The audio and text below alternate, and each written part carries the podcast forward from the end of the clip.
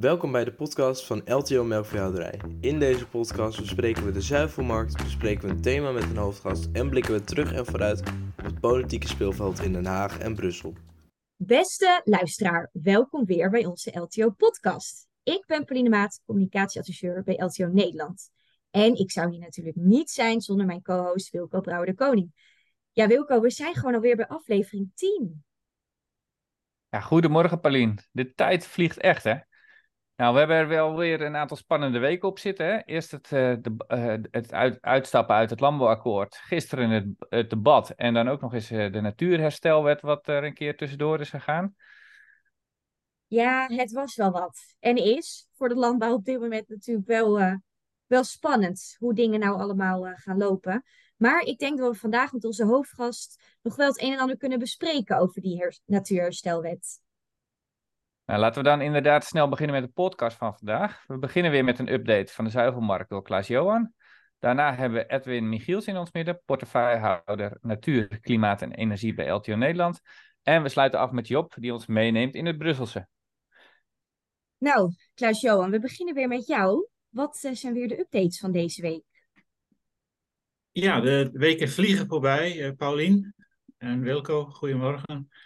En um, uh, het is, uh, moet ik zeggen, redelijk rustig in die markt. De grote spelers halen rustig adem. Tenminste, dat doen ze voor. En ze kijken alweer vooral naar het najaar als het gaat om de markt. Gelukkig was de kaasmarkt uh, aardig vast de afgelopen tijd.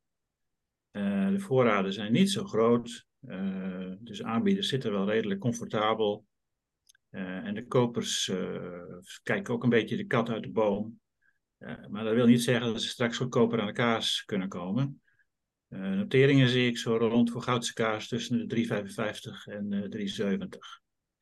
Nou, boter, dat zagen we ook aan de noteringen van Zuivel en Nel, die zijn wat gedaald. Voorraden zijn hoger. En ook mager melkpoeder staat wat onder druk. Maar daar is de voorraadsituatie nog niet zo zorgelijk. Nou, de noteringen dus weinig beweging. Uh, meest iets lager en spotmelk rond uh, 36, 35, 5. En Klaas-Johan, uh, is dat dan, uh, het is natuurlijk nu erg rustig, maar is dat dan een stilte voor de storm of is het gewoon rustig op de markt? Ja, je zou kunnen zeggen, van, ze zijn een beetje in de vakantiestemming. maar dat is een beetje, dat is niet, natuurlijk niet waar. Het is helemaal niet, niet, niet saai, wat sommigen zeggen. Iedereen is een beetje aan het speculeren. Hè? Waar gaat het heen met die markt? Uh, welke positie neem ik in? Uh, moet ik nou iets? Of, uh, of, ga ik rustig op vakantie en zie ik straks wel weer? Wat wordt de invloed van droogte en van, van El Nino? Hè? Dat, dat weerfenomeen wat zich wereldwijd aftekent en invloed heeft. Dus ehm, iedereen is een beetje aan het koekeloeren, laat ik het zo zeggen.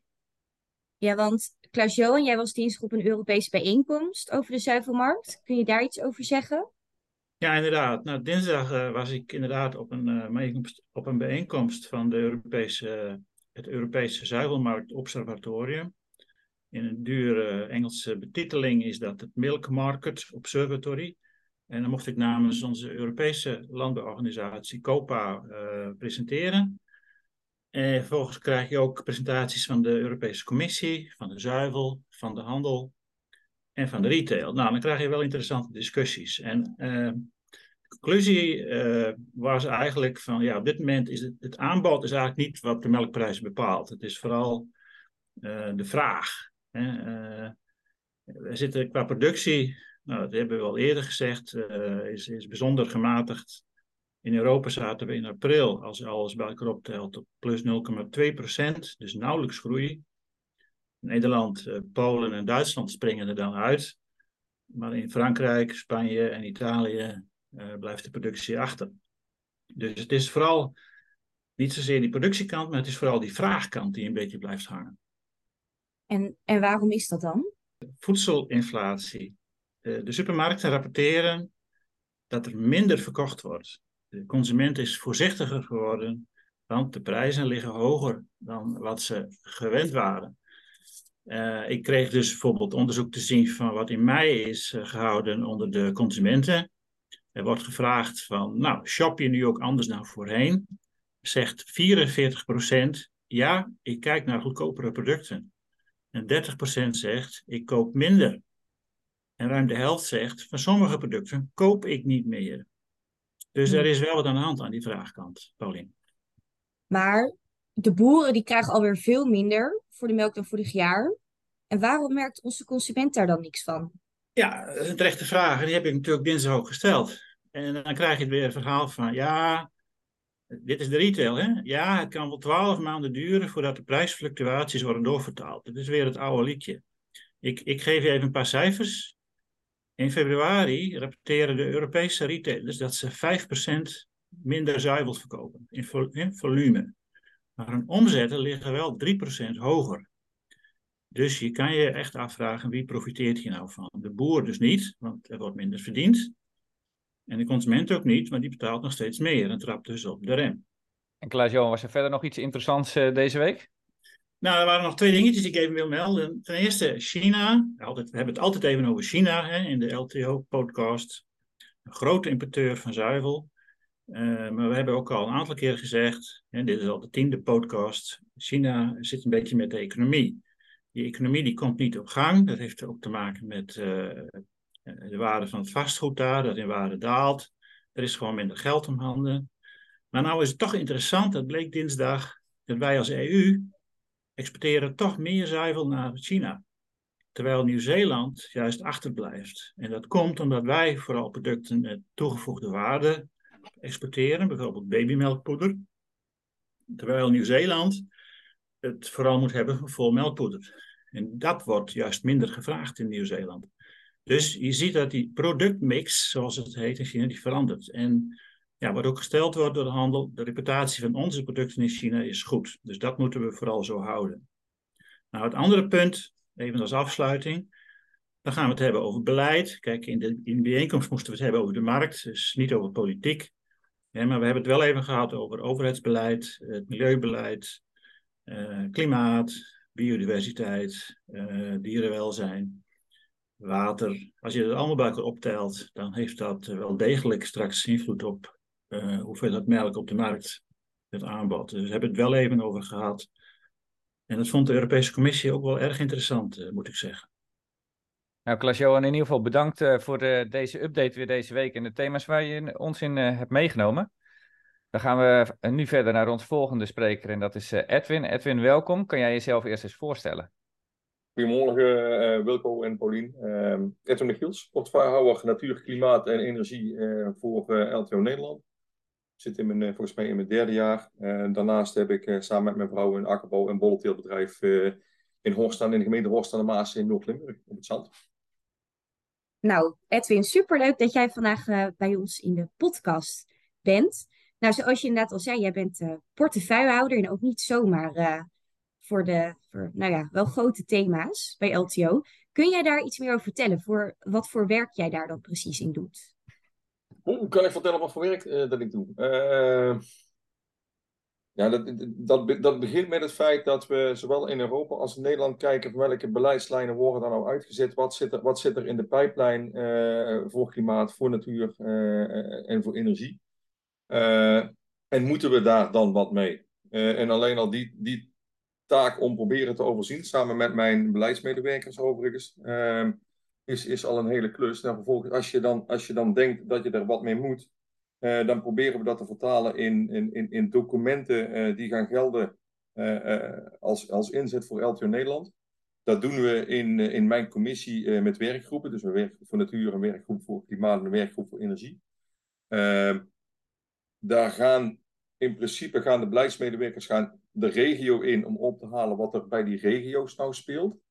Uh, en we gaan naar de vakgroepen toe om te horen wat de vakgroepen van een bepaald thema vinden. En uiteindelijk proberen we daar een, een, een soep van te maken. En die soep heet, heet dan over het algemeen een visie uh, van LTO Nederland. Nou ja, dan hebben we nou een visie op, op biodiversiteit. We hebben inmiddels een, visie, een visie op klimaat. En we hebben een, een, een beleidsnotitie op, uh, op energie liggen. Dus wat dat betreft, ja, op die manier proberen we het aan elkaar te knopen. Ja, inderdaad, hè? Gro grote, grote thema's, Edwin. Laten we voor vandaag uh, energie en klimaat maar wat aan de kant houden. Uh, ook al raakt het natuurlijk elkaar wel allemaal. En laten we eens kijken naar biodiversiteit, wat daar allemaal gebeurd is. Uh, jij hebt met jouw team en, en de verschillende sectoren een, een visie op biodiversiteit geschreven. Kan je daar iets over vertellen? Nou, wat we, wat we merken is dat, dat biodiversiteit is een hot topic. Wordt inderdaad één op één gekoppeld aan, aan het klimaatbeleid links en rechts. En wij vinden het nodig om daar een eigen visie op te hebben vanuit de LTO. Omdat je anders begint, begint te praten over biodiversiteit met de overheid die op dit moment die beleidskaders uit te zetten is. Zonder dat je nou weet wat je zelf wilt en wat je eigen uitgangspunten zijn. En, en, en, en, en dat is waarom het zo rete belangrijk is om er één te hebben. Ehm, en volgens mij weet, weet iedere luisteraar hier eh, dat wij als boeren werken eh, samen met die natuur, dat wij profiteren van een gezonde biodiversiteit. Uh, en dat we dat hartstikke hard nodig hebben. Ehm, waar we de uitdaging zien zitten, en dat zit dan ook in die visie van: oké, maar nou, uh, nou spannen wij ons in, of misschien wel extra in binnen bepaalde programma's, om meer biodiversiteit te realiseren. en hoe wil je dat dan vertaald zien in euro's? in, in navolging van de het, de, de, de, biodiversiteitsmonitor, zowel die van akkerbouw als die van de rundveehouderij, vinden we dat je daar de inspanning uh, moet zetten, uh, nee, de beloning moet zetten op inspanning. Um, in plaats van op resultaat, omdat je voor biodiversiteit veel meer dan één drukfactor hebt. En de meeste drukfactoren die van invloed zijn, die heb je niet eens zelf in de hand. Dus je kunt daar nooit verantwoordelijk voor gehouden worden. Um, nou ja, een ander element wat erin is dat iedereen op zijn eigen erf probeert zijn eigen bedrijf er appetijtelijk uit te laten zien met de randvoorwaarden die daarbij gelden. Ja, op die manier hebben we eigenlijk geprobeerd een biodiversiteitsvisie op te stellen die, die, die, die pragmatisch is, die past en die die aspecten afdekt. En waar we nou mee aan het werk zijn, is om te komen tot een inspiratiedocument voor onze leden. En zodat iedereen ook kan zien, oké, okay, uh, dit zijn de mogelijkheden. Uh, wat zou nou bij mijn bedrijf, bij mijn positie bij mijn plaats in dit land. Hè? Want uh, maasheggen aanleggen in de polder, dat lijkt me niet de bedoeling. Dat doen we mooi in Limburg en in Brabant waar dat past. En, en zo kun je bedenken dat, dat uh, andere maatregelen in, in, in, in, in Zeeland niet passen, die in Overijssel wel passen. Dus dat zit er ook nog een stuk in. Dus best, al, allemaal al best complex, maar ook ontzettend leuk. Ja, nou, dat, zo klinkt het ook. Ja, want Edwin, we, nou ja, hè, we, ze hebben de podcast, de LTO-podcast, maar we zijn natuurlijk nu bezig met de serie over de melkveehouderij. Wat zijn dan bijvoorbeeld dan, nou ja, praktische dingen die je dan als, als melkveehouder dan kan doen om bij te dragen aan biodiversiteit? Nou, zover, zover zijn, wij, uh, zijn wij op dit moment uh, niet dat we die in de visie hebben zitten. Die komen, uh, die komen in het inspiratiedocument. En daar kijken we met name ook naar inbreng vanuit, vanuit de vakgroep zelf. Dus vanuit onze leden zelf. Oké, kleur, kleur dat nou eens in. Gezegd hebben dat wij die vier, die vier hoofdlijnen hebben waar, waar, wij, waar wij naar kijken. Kleur dat zelf in. En, en, en, en, en zo stellen we hem ook op. Die visie die wij erop hebben, die is breed, die gaat op hoofdpunten. Ehm, en het is echt aan de vakgroepen zelf om met die inkleuring te komen, hoe zij dat binnen die vier parameters voor zich zien. Dus heb ik daar inspirerende voorbeelden van? ja, uh, weet je, dat zijn op dit moment zijn dat voor mij de begangbare paden, omdat dat is wat ik op dit moment voorbij zie komen. En, en, en dan heb je het inderdaad over uh, meer kruidenrijk, uh, aankleding rondom de boerderijen. Maar je zou ook zo, we, gaan voor die landschapselementen, daar hebben we ook een, een, visie op, om dat in te kleden in de bedrijfsvoering. Maar je zou ook zomaar kunnen bedenken dat als, ik, als ik een ander ras runderen hou dan gangbaar, dat je daar op een of andere manier ook iets mee doet. Maar goed, dat, dat nogmaals, dat, hè, dat, dat laatste, dat is een gedachte die ik daarbij uh, heb. Maar dat is uiteindelijk gewoon aan de vakgroep om die in te vullen. Niet aan mij. Ik ga niet op de stoel van de rundveehouder zitten, nog op de stoel van de, van de boomteler of, of champignonteler. Dat is mijn taak niet. Nee, precies. Nee, nou ja, we hebben natuurlijk binnen de vakgroepen hebben we natuurlijk ook bestuurders die dan weer afgevaardigd zijn in toch de, nou ja, de themacommissies die er dan ja. met elkaar dus uh, ja, over gaan nadenken. Ja, want Edwin, zo, ik hoor van mijn collega Job, jij bent natuurlijk ook wel vaak te vinden dan in Brussel. Want als we het hebben over biodiversiteit, dan gebeurt er volgens mij op dat vlak um, ook een hele hoop. Wat er aankomt of wat zij er allemaal bedenken. Zou je ons daar eens een beetje in kunnen meenemen, waar jij de afgelopen tijd uh, in Brussel mee bezig bent geweest? Oeh, alleen maar voor biodiversiteit wil je me in Brussel horen of voor de rest? Uh, nou ja, dat, dat, ik, ik, zit, ik ben ondervoorzitter van de Working Party on Environment. Uh, dat is uh, plat gezegd, heet dat bij ons dan de Milieucommissie, maar dat behelst eigenlijk klimaat, biodiversiteit en alles wat daaraan vasthangt. Um, en en, en daar, zit, daar zit wel een angeltje hoor. Want, want je daar ziet is het dat in toenemende mate dat men uh, klimaat en biodiversiteit gewoon continu onder dezelfde beleidsrichtlijnen schaart. Ehm, en, en dat maakt, maakt het voor. Ik vind dat dat best wel lastig maakt. Want aan de ene kant heb je het te maken met onze uitstoot. En aan de andere kant heb je het met, met, met soortenrijkdom. Ehm, ja, wat, wat, wat, wat gebeurt er nou? Nou ja, je, hebt, je hebt een hele natuurherstelwet uh, die er aan zit te komen, die, uh, die de biodiversiteit in Europa uh, moet gaan borgen. daar zijn we op dit moment verschrikkelijk druk mee. Ik denk dat mensen dat ook wel gezien hebben. We zijn als LTO en, en binnen onze koepel COPA zijn we, zijn we tegen de wet zoals die nou voor ligt. Ja, er zitten, zitten andere beleidslijnen aan te komen. Ik, er, zit, er zit een bodemwet aan te komen, die stuurt ook weer op, op biodiversiteit in bodemleven. Uh, waar je allerlei parameters uh, opgelegd gaat krijgen waar je elk jaar op kunt scoren. Uh, er komt nog iets aan dat heet bestuivers. Dus dat ja, aan alle kanten. Maar het, is, het, is, het is zo verschrikkelijk breed. Nou, Erwin, misschien wel goed. Uh, uh, wat, is nou, uh, wat kunnen wij nog betekenen in Brussel? Hè? Die natuurherstelwet is natuurlijk heel groot. Hè? Dat is de Brusselse ja. wetgeving. Ja. Die komt straks hier naar, naar ons toe. wel of niet, of aangepast of wat dan ook. Wat zijn nou de, in, onze invloedsfactoren? En, en wat zijn nou onze belangrijkste pijnpunten dan ook in die natuurherstelwet? Uh, de natuurherstelwet moet je je voorstellen, bij, Copa lag die twee jaar geleden lag die onder in de la en werd daar niet heel erg hard naar gekeken. Dus je hebt op welke invloed hebben we daar als LTO gehad. Ik heb daar samen met, uh, met Sjaak van der Tak opgetrokken. En we hebben hem bij Copa hebben we hem uh, heel erg hoog op de agenda gekregen. Um, voor degenen die de stemmingen gevolgd hebben, dat is op dit moment in het, uh, in het Europees Parlement zijn de verhoudingen 50-50. Hij is op dit moment in alle uh, groepen uh, die advies mogen geven aan het Europees Parlement, is, is die natuurherstelwet weggestemd. En ik denk als COPA zich uh, niet geroerd had, dat we hem al hadden gehad. Dus hebben we er invloed? Ja, want we hebben de wedstrijd uiteindelijk ontzettend spannend kunnen maken.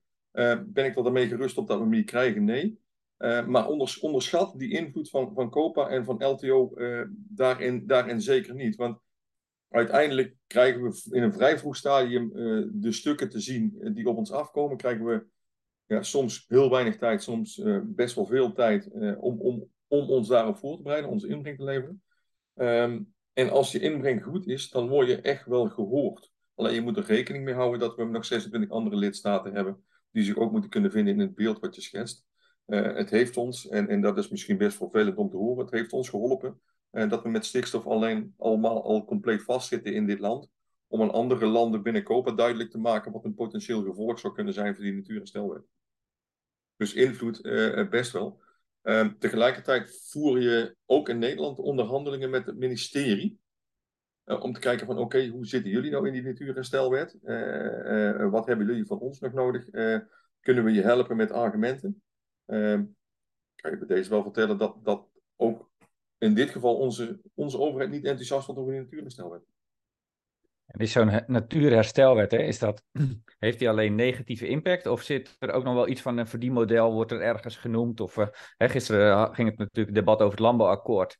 Dan kwam de 500 miljoen kwam ook heel erg langs. Um, is het echt, echt negatief of, of zit er ook nog wel positieve punten aan? Natuurherstelwet is, is, is gewoon wetgeving. Uh, die grijpt in op allerlei parameters wat u moet en u zult.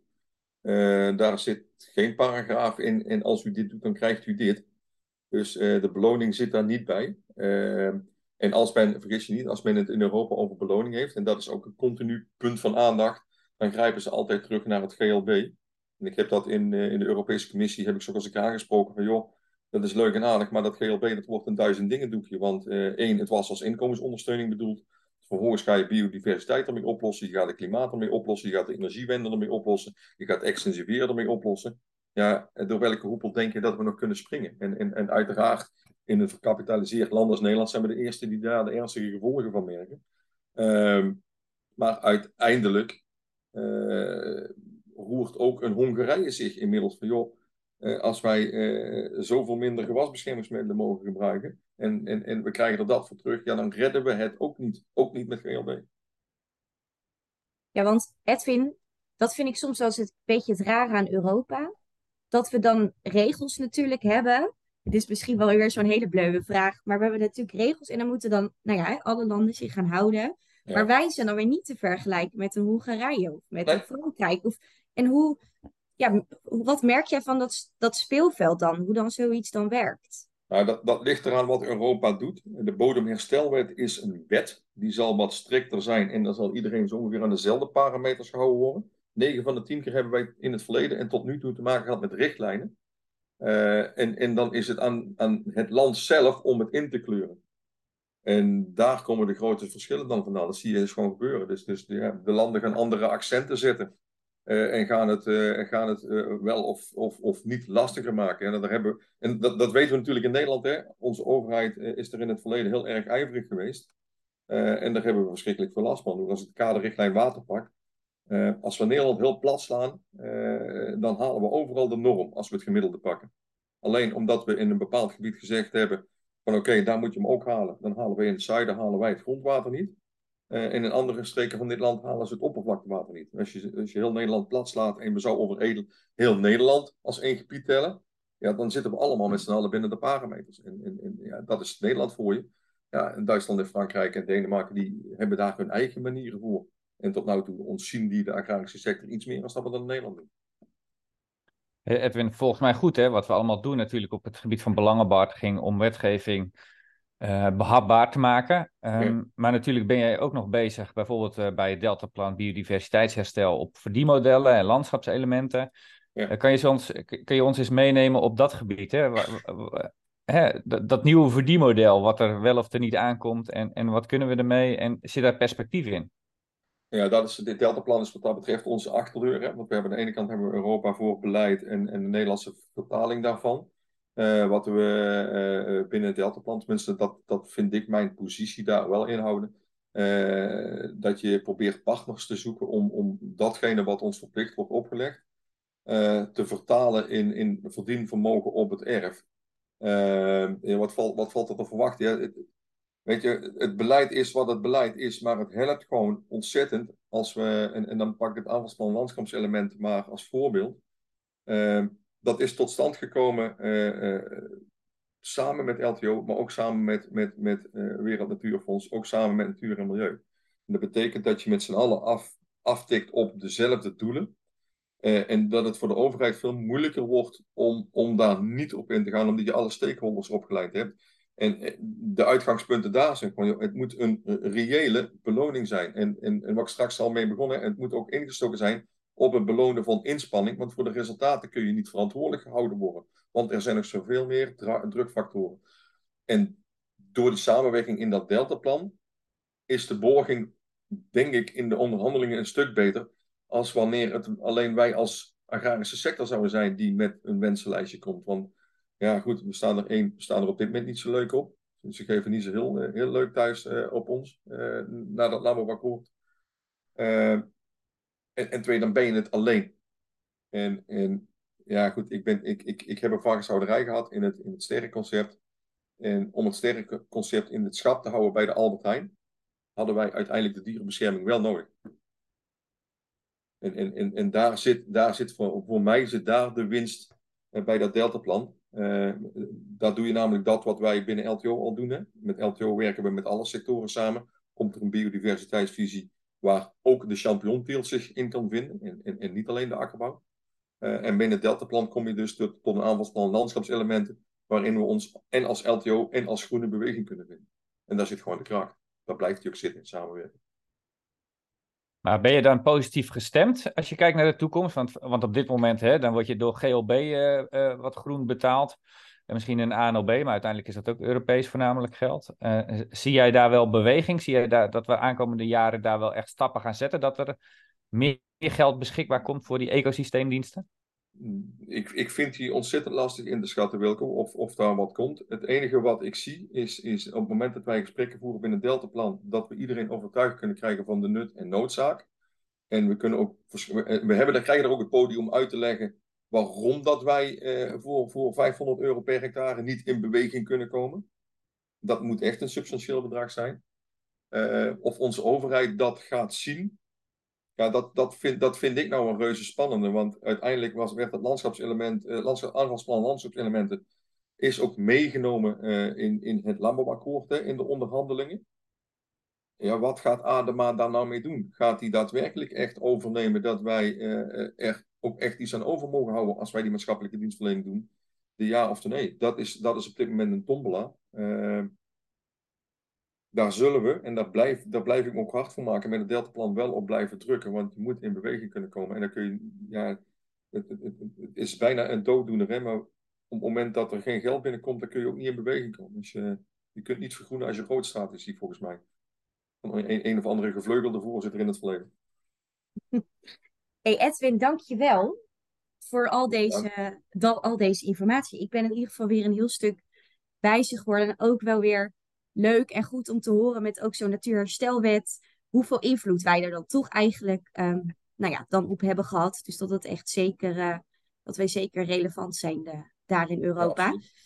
Nu zijn we natuurlijk weer aangekomen bij het laatste blokje van onze podcast. We hebben namelijk uh, Job weer in ons midden over het Brusselse. Job, fijn dat je er weer bent. Ja, insgelijks. Leuk dat ik weer aan mag sluiten, uiteraard. En uh, biodiversiteit volgens mij ook een heel actueel onderwerp. Raakt inderdaad, zoals je zei, ook aan de Natuurherstelwet die momenteel in Europa voor ligt. Uh, en een grote pijler daarvan is niet natuur zoals de naam zou vermoeden, maar ook biodiversiteit. Um, ja, ehm, want uh, Job, de afgelopen weken waren natuurlijk best wel spannend. En we hebben wel dingen gehoord over het stemmen. En, en, maar ja, het is nog niet helemaal afgestemd. Zou je ons daar, Jip Janneke Taal, heel kort even kunnen vertellen... hoe staat het er dan nu voor? Zeker. En één ding wat ik geleerd heb, is dat het in de landbouwsector altijd spannend is. Um, maar het ligt nu voor in het Europees Parlement. 11 juli wordt daar uh, plenair over gestemd. Plenair betekent hetzelfde als in de Tweede Kamer, dat eigenlijk het voltallige parlement daar aanwezig is. Um, maar daarvoor wordt het in commissies behandeld. Eigenlijk een beetje hetzelfde hoe het in de Tweede Kamer werkt, wederom. Dus in kleinere samenstellingen met uh, parlementariërs die zich concreet bezighouden met landbouwzaken, milieuzaken, wordt dat voorbesproken. En daar wordt eigenlijk een advies geformuleerd. En dat wordt doorgegeven aan het plenair zodat iedereen die daar zit uh, een stemadvies meekrijgt. En nu is het zo dat bij dit voorstel zowel de Visserijcommissie, Landbouwcommissie en de Milieucommissie allemaal negatief stemadvies meegegeven is richting de plenaire. En Job, als je kijkt, hè, um, Edwin vertelde net al een beetje over hoe dat gaat binnen COPA. Um, dat hele natuurherstelwet. Maar wat is nou onze rol? Hè? Eh, eh, pak jij nou de telefoon en ben je iedereen aan het rondbellen? Of stuur je gewoon een mailtje? Of, of, of hoe sturen wij als LTO op zo'n thema? Ja, we hebben natuurlijk verschillende lijnen. Eén grote lijn is Copa Cocheca. Daar hebben wij in september vorig jaar dit onderwerp geagendeerd. en ik kan ook wel met trots zeggen dat wij wel de eerste zijn geweest die dit onderwerp ja, aan het licht gebracht heeft. En uh, Kopen ook hebben te weten motiveren om zich daar ook tegen te verzetten. Dus, en uiteraard zijn wij ook gewoon persoonlijk bezig om in onze contacten met Europarlementariërs en anderszins alle lijntjes te benutten om, nou ja, ja. Ons... Ja, want Job, Edwin refereerde er net ook al aan. Als jullie dat niet uh, op tijd zo bij COPA op de agenda hadden gezet, dan hadden we wijs van die natuurherstelwet uh, misschien nu al wel gehad. Dus dat is wel, um, nou ja, ook wel even voor, hè, we denken altijd Brussel is ver weg, maar dit heeft echt serieuze impact. Ja, heeft serieuze impact. Um, dus goed dat we daar al mee bezig zijn. En Um, het is niet zo dat het er was geweest als wij het niet geagendeerd hadden, want de plenaire stemming is op 11 juli en dat stond vast. Maar ik denk hm. het voorstadia van uh, het feit dat het afgewezen is in alle commissies binnen het Europees Parlement, dat Copa Cogeca en LTO daar een grote rol in gespeeld hebben. Ja. En dat is een belangrijk signaal richting de plenaire. Ja, het is ook de timing, hè? Dat je op tijd natuurlijk dit ziet en denkt, hé, hey, hier, uh, hier moeten we wat mee. Ja, precies. Nou, en ik denk, wij zitten natuurlijk met een stikstofcrisis, dus wij weten al wat de doorwerking van bepaalde Europese wetgeving kan zijn. En daarom zijn wij, denk ik, de facto wat behoudener met dit soort nieuwe voorstellen. Maar wij zijn heel blij dat we daar ook andere lidstaten van hebben kunnen overtuigen. En uh, Job, even een uh, ander thema wat natuurlijk actueel is, het landbouwakkoord. Um, uh, leeft zo'n landbouwakkoord en al die verschillende tafels die wij hier hebben, zie je daar ook al iets terug van in Brussel? leeft het daar? Wordt er daar gekeken wat er in Nederland gebeurt? Of, of staat er toch, zijn dat toch twee werelden?